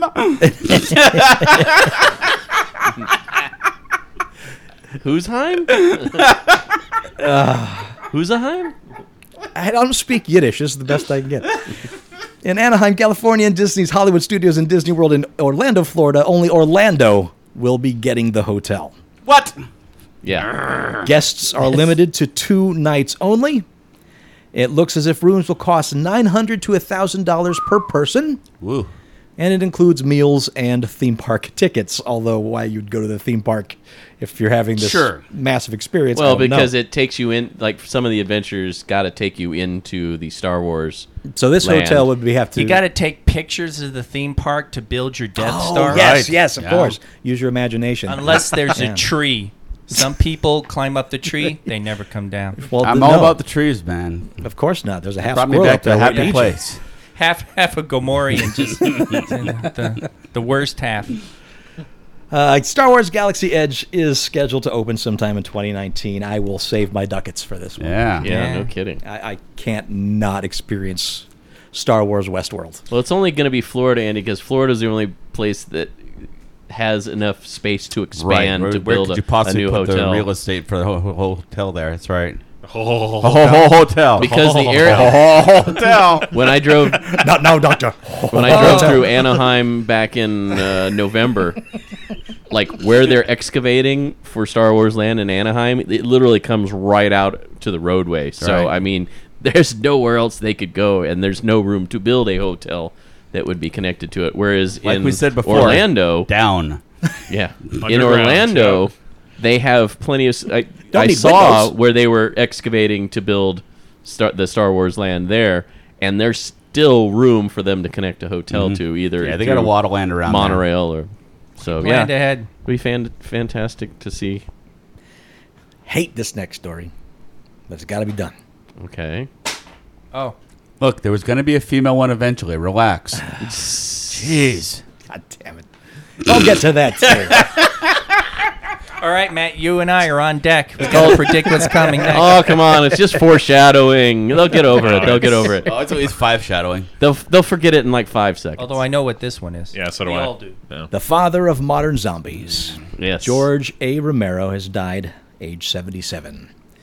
Romero started his career shooting industrial films, television commercials with a few friends. It grew boring. So Romero and his friend John Russo began working on a script for the film that would eventually become Night of the Living Dead, released in 1968. Romero directed the film, and Night of the Living Dead is often considered the first modern zombie film. Night of the Living Dead was followed up with Dawn of the Dead, Day of the Dead, cementing Romero's place in zombie history. And he returned to his Of the Dead universe with Land of the Dead, Diary of the Dead, and unfortunately Survival of the Dead. He had been working on a TV series called Empire of the Dead and is credited as writer and producer on George A. Romero Presents Road of the Dead, which is currently in production. Or at least, not production, but it's being made. Uh, Romero had a prolific writer and directing career that wasn't limited to zombies, although he remained firmly planted in the horror genre. The Crazies in 1973, Martin in 1978, Monkey Shines 1988, and segments of Creep Show in 1982 and Tales from the Dark Side the movie in 1990 are among some of his standout credits. What was Martin? That sounds. Was that uh, like It's a, a- psychological f thriller? I think it's uh, I think it's a rat movie. Willard and Ben. were Ben the Okay. rap- rap movies. And, and Martin is the third one. It's like the Oh, sure. they're the Three Stooges of rats. Wow. Ben, ben Willard and Oh, Martin. give me the rat. You know, I've never seen Martin. I'm not sure. To the internet. Right movie. Romero died Sunday after a brief but aggressive battle with lung cancer. Uh, Uh, wife Suzanne Romero and daughters Tina Romero were said to be at his side while he passed peacefully while listening to the score of The Quiet Man from 1952, one of his favorite films. Ah. yeah. And of course, we also lost Martin Landau. Yeah. Oscar winning actor appeared in such staples as North by Northwest, Ed Wood, and the Michelin, Mission Impossible TV series. Michelin. Michelin Man. Space 1999. A statement from Landau's publicist confirmed the actor passed away Saturday due to unexpected complications during a brief hospital stay. He was 89 years old. Uh, Landau shot to uh, fame in 59 when Hitchcock chose him to play a role in his classic mystery, North by Northwest. Followed that role with several appearances on popular television series in the late 60s and 70s, including uh, both Mission Impossible and, as you said, Space 1999, all while continuing to appear in a number of popular films. Those film roles would turn into three separate Oscar nominations. Lando finally won the award in 1994 when he played horror director Bella Lugosi in Tim Burton's Ed Wood. Yep. Further collaborations with Burton would follow, including Sleepy Hollow and Frankenweenie. Landau had uh, guest appearances in dozens of hit TV shows throughout his career, including Twilight Zone, The Man from Uncle, uh, Without a Trace, for which he won two Emmy- Emmys, and Entourage. Uh, the one show he did The- not star in, though, The was original Star Man Trek. from Anch- The original one? Yeah. Okay, Yes. Uh, Landau actually turned down the role of Mr. Spock, Right. which eventually went to Leonard Nimoy. Which, weirdly enough, I mean, I knew him. I knew him from Mission Impossible, and I think Nemo ended up on Mission Impossible eventually, if I remember Yeah. right. Both yeah. Shatner and Nimoy guest starred on Mission Impossible before they got Star Trek. Gotcha. Okay. Yeah. Uh, Martin looks interesting. Give it to me. Young Martin is entirely rat. convinced that he is an 84 year old Rat. vamp. No, he's a human. Oh. Is an I think he's convinced he's an 84 year old blood sucking vampire without fangs or mystical powers. Martin injects women with sedatives and drinks their blood through wounds inflicted with razor blades. After moving to Braddock, Pennsylvania to live with his superstitious uncle, who also believes Martin is a vampire, Martin tries to play, prey exclusively on criminals and thugs, but stumbles when he falls for a housewife. Stumbles when he falls. Yes. Doesn't sound like a rat. Martin No. Landau, his, his Bela Lugosi Oh. in Ed Wood was absolutely phenomenal. yeah. Oh, yeah. Just one of the most incredible.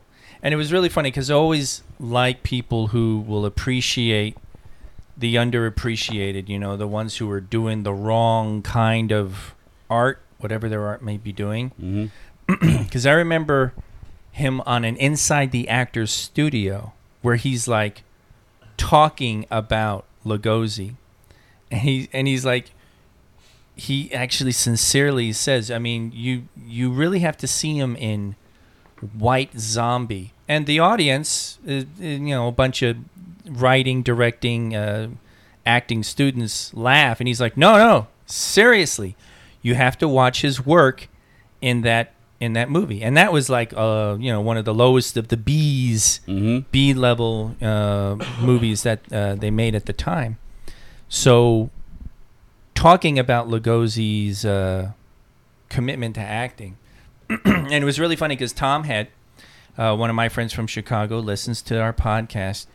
He commented on the very scene in that movie that totally floored me, which is when they're they're filming Plan Nine, uh, and I think in Plan Nine or. I think that was the one. It's the scene where Lugosi gets attacked by the octopus, his character and they they had gotten an octopus that didn't work.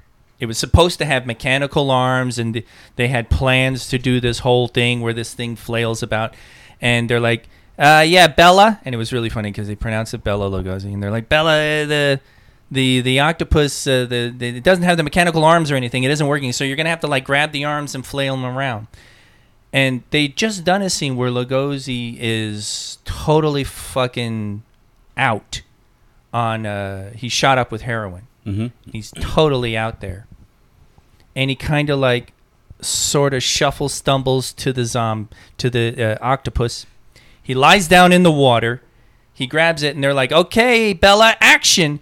And then Landau just starts this hideous screaming and starts flailing it about and he totally completely sells the whole fucking moment and they're they're they're like okay cut and then he like slowly gets up and he kind of shuffles off to his car where he was sitting there stoned out of his mind while they were filming and the whole crew johnny depp you know all of the ed wood all of the characters are just standing there watching him because they just watched how he suddenly immersed himself in that moment for that brief time and then pulled right out of it and it was a really great it was a great tribute to someone who uh, who had fallen and who was broken but who had actually had actually been one of the greats it was just it was just a remarkable moment and that whole movie is amazing It was great they got the role for him because he was like a journeyman actor who just done a bunch of stuff. He was great in it all, but it wasn't anything you know that he'd be known for otherwise. If it's we didn't nothing really song you know stood out. But uh, yeah, I mean, he really Bela Lugosi was his role. He made that he- that oh made my the movie. god did he ever i remember getting irritated with people too they were like well i don't know if he deserved the the oscar i never actually saw you know bela lugosi in real life so i i only know him from his movies and it's like so basically every per- performance of a fictional character doesn't deserve an oscar because you can't look at it and judge it what he did in that movie was just phenomenal Mm-hmm. just phenomenal just great it's also dirt cheap on amazon right now oh, the Blu-ray of Oh, Ed Wood, okay. So Yeah, good to know. Yeah, that reminds me. I want to throw out there if you're a fan of Mystery Science Theater, uh, Cinematic Titanic is about to release their box set. If you're not familiar with Cinema, Cine, Cinematic Titanic, that is the Mystery Science Theater people that didn't go to Rift Tracks. Everybody else, Joel Hodgson, uh, the guy that Mary plays Jo Dr. Peel, Mary Jo Peel, uh, the guy that played Forrester, can't remember his name right now.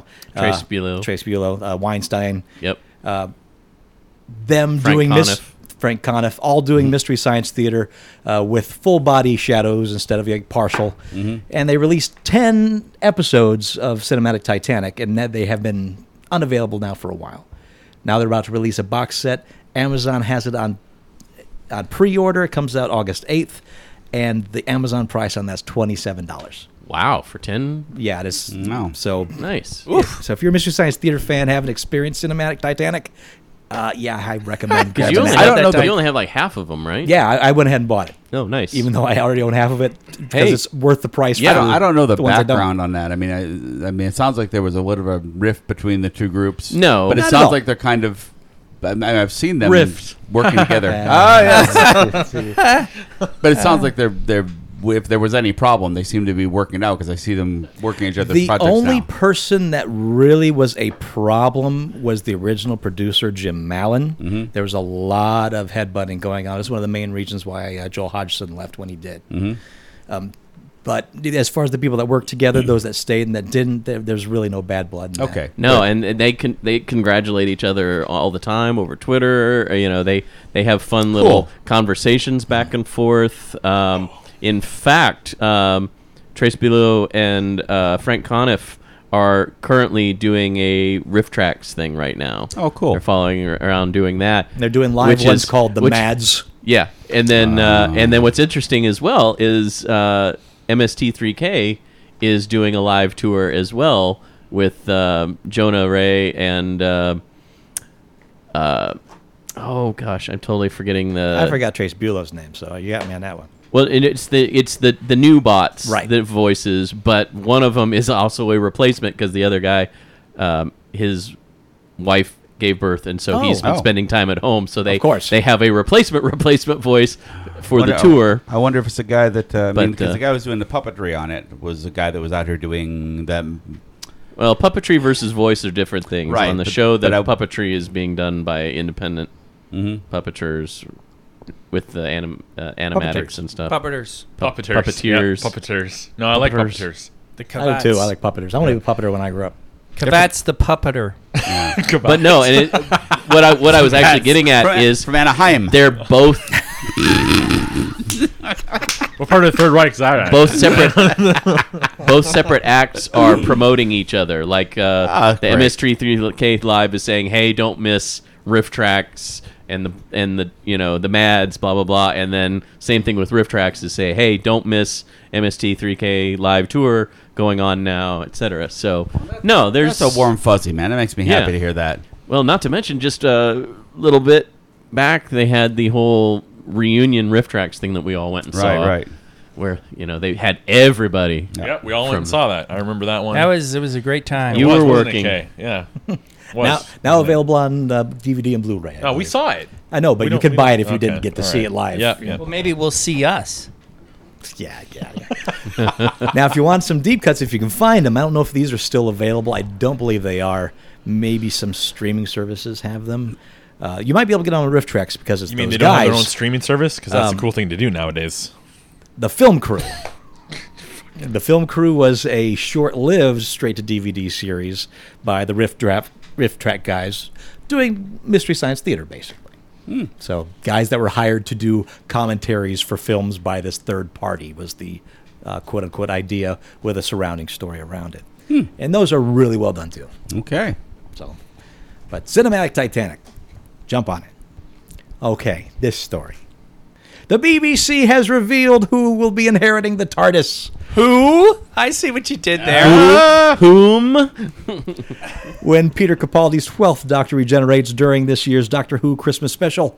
English actor Jodie Whittaker will be taking over Time Lord duties as Chris Chib- uh, Chibnall begins as showrunner for the upcoming 11th season. Fuck! I thought it was Johnny Whitaker from Sigmund and the Sea Monsters. Right. No one. I was so confused why people were so pissed. Sure. Now I understand.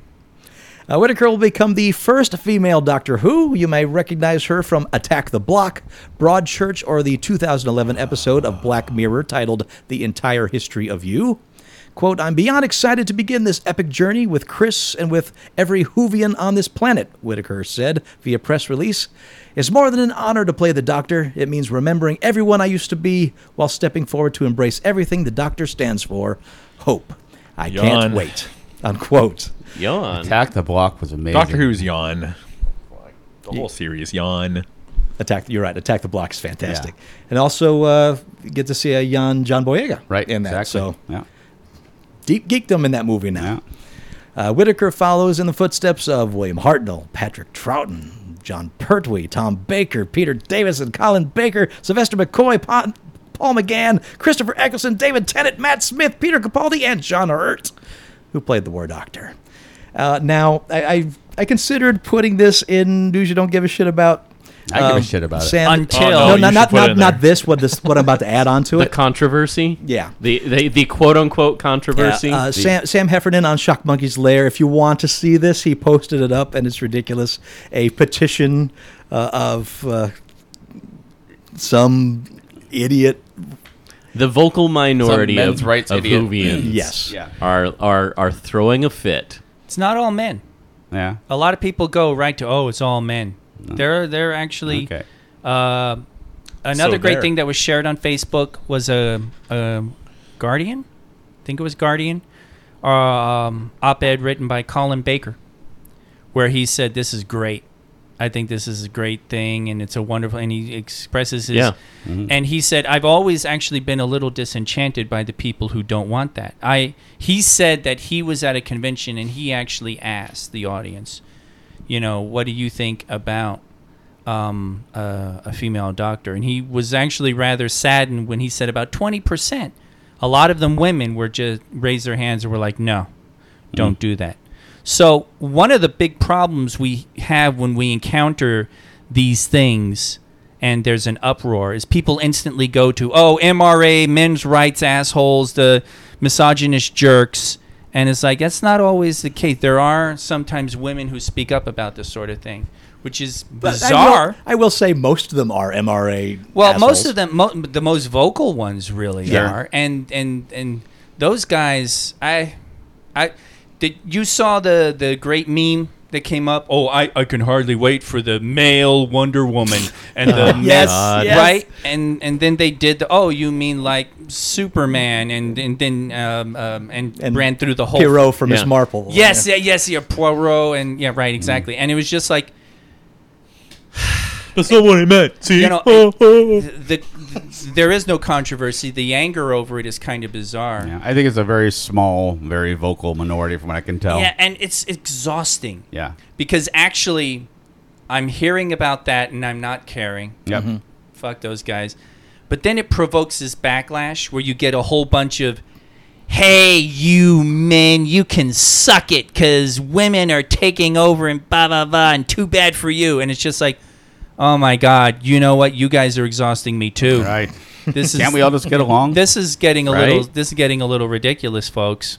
Yeah, my my yeah. I was- I think it was Michael Johnson posted a whole thing ex- going through the whole background of Doctor Who stuff, where they've hinted at this for like, the Sure. last- Oh, they've in the in the modern series, starting with the Ninth Doctor, they've hinted at it repeatedly. Mm-hmm. Um, they've flat out shown it. Right. Um, in ma- the Master- Matt Smith. Master- Well, There's- that for me, that was it. When I when I because I briefly watched a little bit of Capaldi, Mm-hmm. and when I put together that Missy was the master, I was Yeah. like, oh, well, fuck. Then Well- you know what's coming. yeah. Right. Once And even- Capaldi's done. Yeah, even before that, when uh, it, it's under Capaldi, when uh, he finally, when he's trapped in this memory sphere thing, and he finally comes through, and he's on Gallifrey again. You know, he shoots one of you know the guards, and sh- and he regenerates into a woman, and she flat out says, "This was." Uh,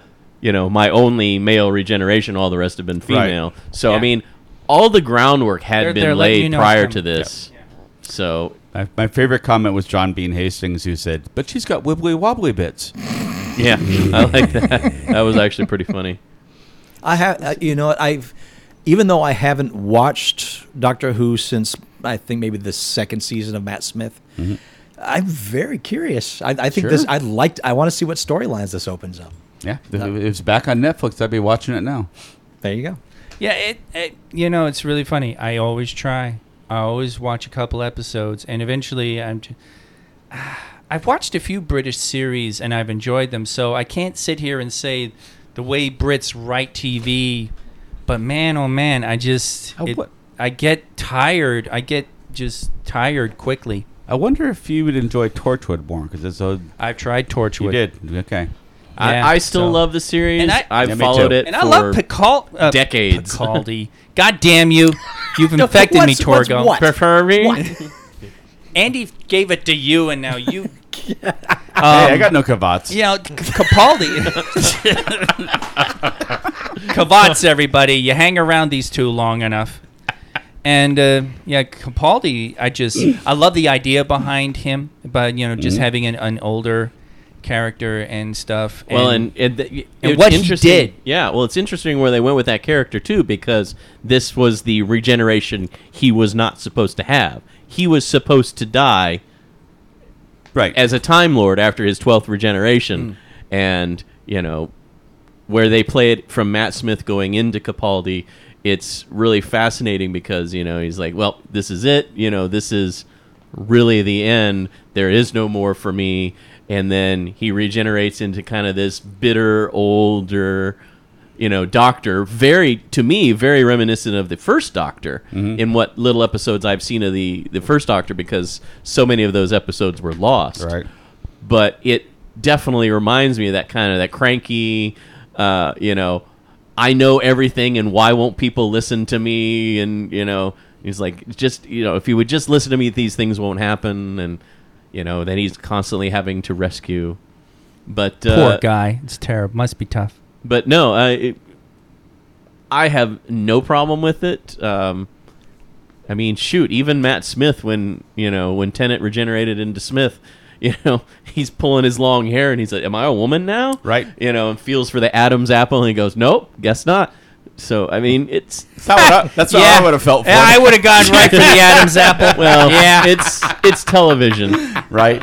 and it wouldn't surprise me if they throw in some some jokes like that when Can't she think of his name right regenerates. now. The Scottish talk show host. Um, Graham Norton. no, Oh wait, no.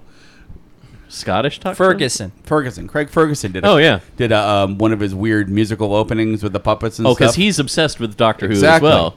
But he did a whole Doctor Who thing where he had, I think it was Smith on there. Um, He's had s- both. but anyways, they Anyway, did a yeah. whole song, Doctor Who song, and he broke down the whole uh, um, positiveness and and you know you know Doctor Who is always positiveness. Uh, Again, you know, uh, overcomes uh, violence and, and forcefulness. You know, and positivism and love overcomes far. You know, so that, that's kind of the joy of it for me. There's a lot of that. Yeah, that's that's something that appealed to me when I was watching it too. Yeah. I love this next story. Yes. I love this next story so much. NBC has set Alec Baldwin to play Colonel Nathan Jessup in the network's latest live for TV project, A Few Good Men. What? Really? Oh, Baldwin will star in a live staging of Aaron Sorkin's stage play A Few Good Men. Until, until now, NBC has been known for broadcasting live Broadway style musicals. Right. But this will mark the first time the network does a live production of a blo- Broadway drama. Sorkin Wow. first wrote A Few Good Men at the age of 26 as a stage play that premiered on Broadway to critical acclaim in 1989. Three years later, he adapted the play as a feature, and that too went on to receive heavy attention, including Oscar nomination for Best Picture. If you're not familiar with the film or the plot, a crazy person, here's a brief description. They, the famed play takes place in Washington, D.C., and the U.S. Naval Base in Guantanamo Bay, Cuba, in 1986. The original centered on a newbie military lawyer, Lieutenant David Caffey, Daniel Caffey, who comes up against a formidable Colonel Jessup when he's asked to defend three Marines on trial for murder. And that Tom Cruise, right? Was the Tom uh, Cruise in the uh, Demi movie. Moore. Who's playing that role? I don't know. No. That I don't know. And this is you're out of order. The whole court's out of order. Is that No. Mm. No. what's the line? What's the line from that? What's the line from that? There's some big. Did line you order the You cold can't red? handle the truth. That's You it. can't you can't handle handle the truth. the truth. You fucked with the wrong marine. Yep. That's it. What's the you are out of order The one? whole quarter's out of order. Everything's out of order. oh my god! What is- what's that one? That's the Pacino thing. I, I forget the name of the title of it. That's almost as good as my Tron bit. Yeah. Still Almost. working on that. Oh god! Uh, There's the title, Matt's Tron bit. Nobody wants to see Matt's Yes. Tron bit. I know Tron bit. Ah, bit. Nice. boy, oh boy, was Paulette pissed. That's like months old story. But I was doing a Gonzo Gamma World type role playing game bit, and um, one of the things I one of the items I gave them that Paulette kind of attuned to was a bit, just like out of the original Tron. It's just a yes, Yes. no, No. yes, no, and it was really funny because she keeps trying to make it into a floating weapon? tank, you know, aircraft carrier, something or other. And she's like, "All right, can you set up a defensive perimeter around the camp while we sleep?" No. and she's like, "God damn it!" And it's really bad. Everyone else is cluing in. They figured out what the fuck it is. They're just waiting for her because she just needs to ask yes or no questions for information, and she she she won't do it. And she thinks it's a, a bag of many things. Yeah, she just well, a bag of many weapons. I mean, she just she couldn't weaponize it, and it was just pissing her off. It was hilarious. We uh, had a game. Was it the last? Was it last week we did it? Where there was a game where we, while we were playing, Paul was listening to the podcast, trying to get to something Matt had done. Didn't we talk about that? Yeah, no, it was Matt mentioning that uh, Paulette. Uh, oh, what the hell did you mention? I don't We remember. occasionally mention Paulette on the Oh. show. Yeah, meant, we mentioned something that Paulette did, and so she wanted to hear it. And somebody said it was ten minutes in, and it was forty-five. well, it was 50 minutes in. 45 in, but he also told her the wrong episode. Yes, so right. she, Yeah, Ah, that's she what I went want. 20 minutes into the wrong episode before he's like, "Oh, I'm sorry, it's uh, Thanos fist." Uh, Thanos, yeah. yeah, Thon- yeah, Thanos uh, fist bump. Yes. And then she's like, "God damn!" And she just, and then she turned off that episode, put on the next one, and listened, waiting for that moment. So it was What fun. are you saying about me? And we're about to talk about some Spider-Man. so, Dun, dun. so if you have not seen it yet and do not want to be spoiled, this will be a spoiler discussion. Uh, this is your time to turn it off and then join us once you have seen Spider-Man: Homecoming. Go turn back on next week. So, spoilers, you have been warned, gentlemen. What do you think? I didn't know Peter Parker was Spider Man. Where the fuck did that come from? Yeah. Where was the origin story? Oh, I know that was so fun. God. 'Cause so many people that was a pretty good movie, but it needed an origin story. Oh, It fuck is you and amazing. your origin story. Had a great origin story. Would have just happened to be the vultures. right? Yeah, and that was cool. And I do want to applaud how wonderful, quick, and basic that origin story was. Yeah. Yeah. Everything I needed to know about the vulture was done in 10 minutes. And you know what I Five. think helped? Maybe. sure. You know what I think helped? They wanted to do the twist with the daughter. Yes. So But I saw that coming so no, wait, far. wait, into wait, the- wait. We're going to get to that. wait, wait, Okay. wait, wait, wait, wait. They wanted to do the twist with the daughter, so they didn't waste time with daddy, daughter, mother, family scenes where he's watching his family slowly fall apart and he needs to do something desperate to help him and get the money or the whatever. And I think that had a lot to do with with all of that. Not doing that, not bothering with that really helped make it a nice clear cut simple And it's uh, such a origin. great motivation. He's just a blue collar guy trying to keep his crew Yeah. employed. Yeah. I mean, Until he starts killing them. Then so what? by accident, the first one. Well, actually, only killed one by accident. Yeah, I didn't realize it was disintegrate or whatever. I thought it was something else. Yeah. anti gravity ray. No. Yeah, That's true. You're Then he right. got He a just taste walked for around murder. threatening to kill Right. He everybody. did do a lot of threatening, but it that was the only one he actually killed. Oh wow. Wow, Andy going really tinker- easy on the murdery. Yeah. That's uh wow. Accidental murder. It's manslaughter at best. It's- It was a shocker. nice use of nice use of that. Yep. So the whole vulture thing, even with the fur-lined uh, jacket, thing, Right. it was really funny. I was looking at that at first, and I'm like, "What kind of s- statement are they trying?" It's oh an old wait, bomber jacket. I get it Right. because the old vulture, The actually ultra back had had it all fur line. Yeah. Yep. Yep. The old bomber jacket. that. And Yeah, I uh, expected the uh, when they kept talking about the thing at the end, the uh, high altitude whatever thing that they kept Right. trying it was going to build. I thought that was going to be a different costume. That was going to be more green and armored like the. Uh, Yeah. But yeah, that's fine, Just one more thing the thing can do. right? And I love the fact that the wings have propellers built into them, so it actually looks like they'd work. yeah, the design on Vulture was great. And I, even though I know it looks ridiculous, I like that original old crooked man Vulture. You're not the Villain. other one, so do I. And Oh. but I'm very glad they didn't do that. Mm-hmm. I'm I'm glad the choices they made for And this. he's he's not a spring chicken. I mean, he's I mean, you look when they're going close on his face, the That's a lion to intricate man. web of Yeah. yeah, yeah. it's beautiful. I mean, I mean, you know, as, as somebody who studies faces a lot, I mean, I just stared at those those creases in his face. I'm like, oh my Creepy god, Andy. Yeah, really. I his think uh, face. uh, uh, didn't Keaton's lawyers actually issue you a cease and desist, and a restraining it's order? It's been rescinded. It's mid July. oh, all right. Oh, wow. But every time Keaton is on that screen, I Mm-hmm. can't not watch him. It was cool. Yep. I, I love watching that man work. Guy does only wings. Only dudes with Right. wings. yeah, I love the scene on the way to the prom where he's where he Nice. where Yeah. he figures He's it all piecing out. Putting it it together. together. Yeah.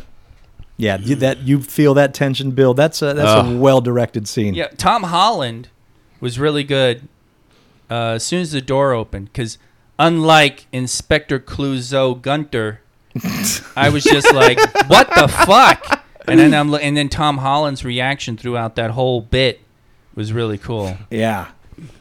Okay. Let's let's stop here because yes, that took me su- by surprise too. I enjoyed that twist. Okay, twist. Jeff, you you can gloat. How, how how did it come together for you? Well, he repeatedly says, I have a wife and a daughter to support. He says, I have commitments. That's why he's doing this. He f- says that frequently through the movie. So you're thinking, okay, so he's got a daughter.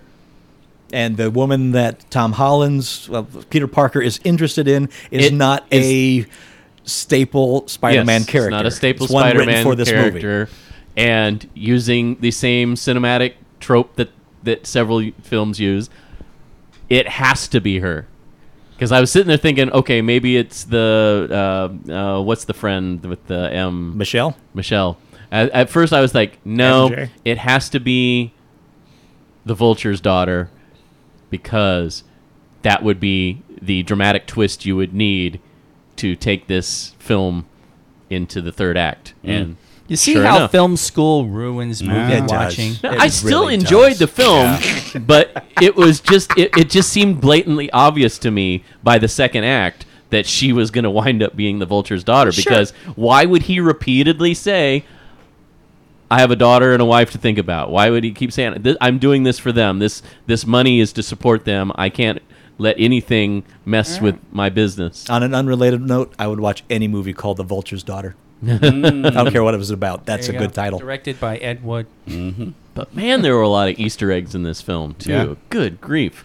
And the Hulk being in it, I, I mentioned earlier, he actually is in it in uh, his science class. Right. Uh, Tom uh, Spider Man's science class. There's a row of pictures above the chalkboard. The one on the very right hand side is uh, Bruce Banner. Right. nice. So. The, the, the great scientists of the world. I, I don't know if you're aware of this, the Star Trek Easter egg that's in it. Oh yeah. Yes. The, I- I- the boombox guy. Yes, uh, if you remember Star Star Trek Voyage Home Part Four, where The whales. Spock pinches the punk on the bus. Yeah. Oh, yeah. Say screw Oh, you. Yes. and I don't like you. Yeah. That very actor as that character is in that movie. Yeah. Uh, the guy that's standing next to the guy selling papers, I believe. Yeah. Yeah. Bruce When Lee. he's shouting down, the shouting up to Spider-Man, asking The to do guy a flip. actually physically holding the boombox, not Yes. the, not the one that says Yes. "do a flip." Yeah. Yeah, the guy with the boombox. That is that same actor, basically doing and that it's the same character. song playing through the Yes. boombox. Oh, that's funny. And uh, uh, they talked about how that came about. Apparently, um, uh, shoot, uh, Marvel's head. Uh, I'm blanking out on his name right now. Figgy. Feige. Yeah, Fige apparently is a huge fan of Star Trek Four. Kirk Thatcher, who is the guy that played the punk, was a was Leonard Nimoy's assistant during Star Trek Four, but then later on became a producer and has done several other things. He had met with Marvel and Fige about something completely uh, unrelated, and mentioned that he was about to head to New York, and he's and Fige's like, "Oh, I, I'm about to go to New York. We're finishing up some stuff on Spider Man," and he said basically Fige talked him into doing a cameo because he said that he was a huge fan of Star Trek 4, loved that scene on the bus and asked him if he would do it and he's like okay so Th- Thatcher moved his flight forward to a, a slightly earlier flight Like flew like- in like twelve hours or something. It yeah Kind of red eye. yeah he was like yeah he, he ended up taking like an early morning red eye they flew in went and got him in costume it was about an hour he goes on does about an hour's worth of work on set and then leaves and now he's Here's your check. one of the most yeah memorable moments in the movie which is ironic because now the Marvel universe and the Star Trek universe are connected. Hey, yeah, you like that. Does it's so bizarre. this mean Disney's buying Star Trek? oh, please don't let that be the case. I like Disney, but man, they own everything as it is now. Plus, CBS is never going to let that No, license of go, course not. and neither will Paramount. I'll tell you what I could use less of in the next Spider-Man movie is the Tony Stark suit, talking to him and stuff. That was cute, but they gave it to him at the end, and I would I would hope he gave him a stripped down version, so I- he's not talking to Jarvis the whole I'm goddamn movie. assuming that that is the case. Yeah. Because it was cute, but there was a point where it was sort of like, "Ah, this really isn't Spider Man. Right. At his core. right? And Aunt May right at the end. Yes. Yeah. what the? F- Oh, God. Yep. What a way to end. That was great. Yep. well, really wh- what's interesting though, and I, I, I was talking about it with uh, Todd and Kirsten before the podcast, is that the voice in the suit, the Spider-Man suit, is Jennifer Connelly. Right. who is married to Paul Bettany, who is the voice of Jarvis, and then That that becomes that, the Vision. that version of Jarvis becomes the Vision. Right. So now you have two AIs in the same universe that are in real life a married couple. So it's, it's really would- kind of let's, funny. Let's bring her in as Acosta. yeah, there you go. Hey, there you go. I, I do want to bring up the score. Oh, It was I really good. Really love the score of this movie. It's not since a Danny Elfman joint have I heard a theme that I'm like, that's the Spider-Man theme. Mm-hmm. And I'm not talking the TV one. They made a reference at the I beginning, which loved. is great. I absolutely love that. Uh, but the actual st- uh, orchestral score for Spider-Man, that that reoccurring theme, I think is brilliant. It's simple, but it strikes. Not to mention the musical choices, the you know, just the regular songs sprinkled throughout the film, you know. You have the Ramones in there. You've got Mm-hmm. friggin' uh, The, the choice of using the 80s as the theme for the homecoming dance Yeah. allowed them to use a lot of fun 80s music. Save it for later, a fine example. But uh, That was funny. Yep.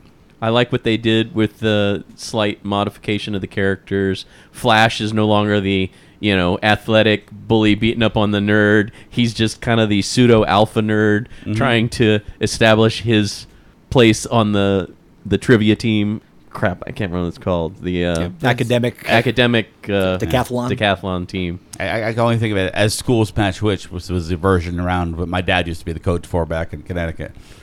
Yeah. Um, and it's yeah. also nice to see Martin Starr being Martin Starr.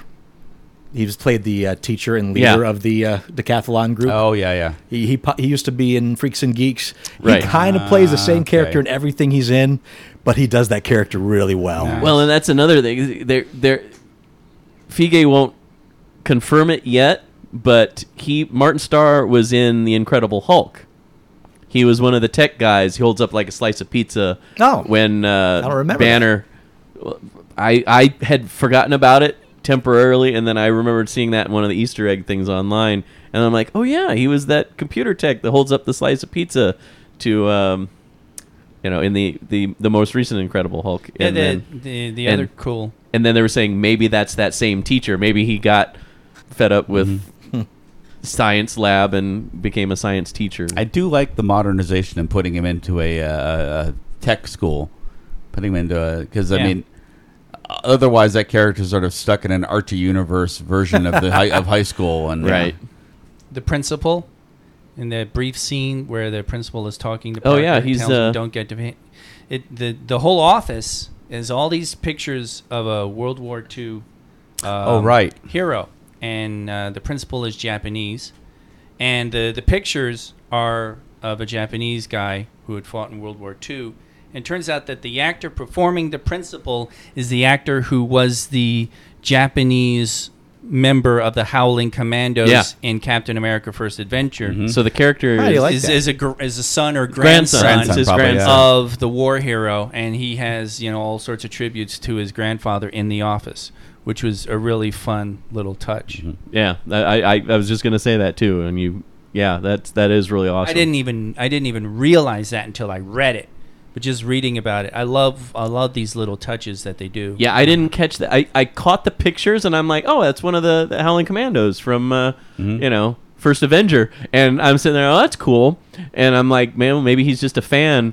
And it didn't strike me until I was reading this Easter egg thing that that was the same actor, and I was like, Right. "Oh shit, he's playing his grandson." And they've brought one of the grandsons in from the Howling Commandos into the uh, um, Uh, well, Agents of Agents, Shields. Agents of Shield, E yeah. yeah.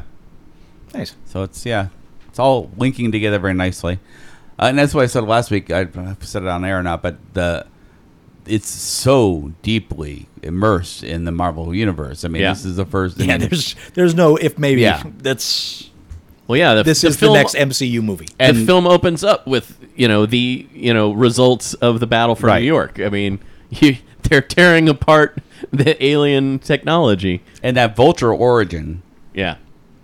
feels just like it came out of Agents of Shield. I mean, that is. I, I'm sure there'll Yeah. be some crossover there.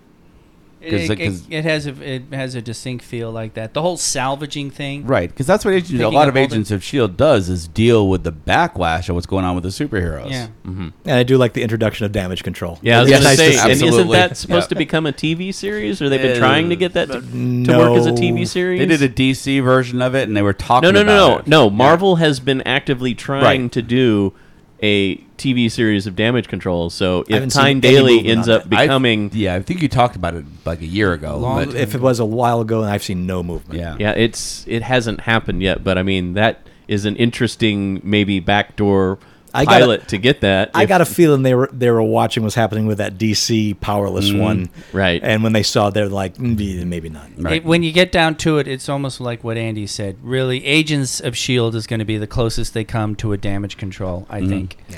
and you know, and It's and- fun that it's out there as a yeah, and- entity. I mean, it's And- not like Damage Control was a big popular comic, Right. So the whole powerless people, you know, where if you don't have superpowers actually showing up in your series, I just I don't know that it's it is I going don't know. to If, work. I don't know if they have the balls to do it, but it'd be cool to see a damage control arc in Agents of Shield, E especially now that they've established um, what's her name from Cagney and Lacey, um, Tyne Oh, yes. Daly. Yeah, Tyne Daly as as as you know a, a- one of the big mucky mucks in damage control. Nice. Yeah. She- 'cause- Spoilers. Seeing, see, yeah, seeing that in Shield E would make a lot of sense. yeah, absolutely.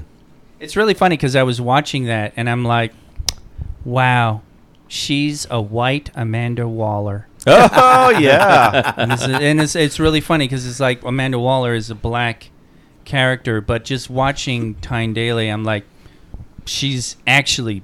She would be perfect, Right. uh, and on all other levels as an Amanda Waller. mean, she I- she really has the presence to just totally squish you down, no matter how tough you are. I felt for for Vulture at that point. I mean, I really felt like, God damn, he's got the contract here. You're taking it right out from under him. Jesus. That and that's one of the great things about that opening origin is that you immediately feel for the villain. Mm-hmm. Yep. It, it really s- makes you side with him for that Right. moment.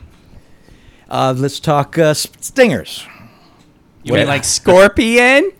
how do, oh, I didn't know. how, how do Yeah. you how do you feel about the stingers, gentlemen? I, I honestly didn't. I didn't know who the hell he was talking to in the in the. And I had to ask Kay, and The Kay told scorpion tattoo on the neck didn't give it away. Yeah, I- I It was a missed little it. scorpion. I Hey, missed that. Andy told you he looks at faces, not necks. me. Yeah, Okay. not I next. missed the next Not a scorpion next too, time. so don't He's feel got bad. a neck scorpion. He's also got the um, whatever that stuff that makes you incredibly strong. Uh, Deathlock has it on him. That- Oh. Oh, the- does he have that on him? yes, he has it on. his I arm. missed that. Oh, that's interesting. He's Because that, that, walking. they call that scorpion actually. He's walking and it's right there, and he's talking to him. I'm like, okay, so he's he's uh, super See, strong. I wasn't sure what that was because it almost looked like when somebody breaks their arm and they put the that frame with the pins in it to hold the the, Well, the it bones had- in place. it It, had- looked like that because when he got tossed off the front of the ferry, Mm-hmm. he got thrown pretty hard into the ferry and then into the water. So I was wondering if maybe but it had the um, it had the like amber uh, colored like okay, I missed that. Glowing Then. bits. Okay. whatever that. I suspect I'll Like see that glass again. and I'll be pieces or watching whatever for or that kind of something. stuff. But yeah, the, that the, the stuff that they were using in Deathlock that was that was called Scorpion. Yes, yeah. So that makes perfect sense that they'll very cool. extrapolate that into that. Nice. And then the second stinger, in my opinion, the, the worst stinger since uh, shawarma. Wow, Oh, I come love the on. shawarma stinger. Really? Yeah, It was so tongue in cheek. It was like. Ever wait for something and then get disappointed that you waited so Yeah. long for it? I mean, of And- course, and that's Torgo was in so the you got audience pissed going, off? "Yeah, yeah, pretty much. you said everything you needed to know. Wow.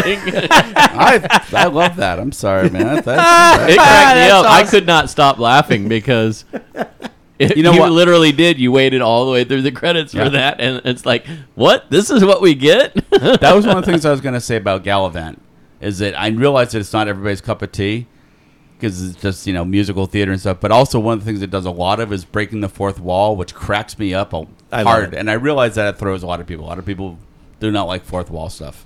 I like how he ends it with, I love fourth wall. "How many more of these?" Yeah. Yeah. Well, Oh, yeah, because they they s- those P, they sprinkle those PSAs through the whole film, and Yep. especially it's like. Uh, pretty sure this guy's a war, criminal, now, That's great. but I Oh, still got to God. show it, so you got to watch it. Yeah. And what cracked me up about that is because I remember uh, in driver's ed, the the guy that was teaching my driver's ed class was a coach, and he said, "I know this is out of date, but I got to play it, and you got to watch it." My Sure. my freaking coach teacher said that exact same line. So that line in the movie just was totally perfect because it truly happens in real life. I also I don't know if it was deliberate or not. Probably not, but nevertheless, I like the layered irony of the fact that that's Hannibal Burris, who's a stand-up comedian who has a habit of calling it like he sees it with uh, big celebrity people. Sure, I didn't, I didn't even know that. He's the guy that He's outed the one who Cosby, right? He, he did the big. He's the one who Yeah. got the modern current movement on Crosby going okay. because uh, he was commenting on Cosby, who was constantly at, at that time was just like, you know, kids today, that what blacks need to do, blah blah blah, and a lot of younger generation people were getting tired of hearing it. And Burris finally said, "You're a rapist." And a lot of people were like, okay, wait a minute, what? And that actually gave some momentum to women coming forward and more and more people talking about it Ah. to the point that the prosecution happened. yep. I enjoyed that Peter Parker was a teenager.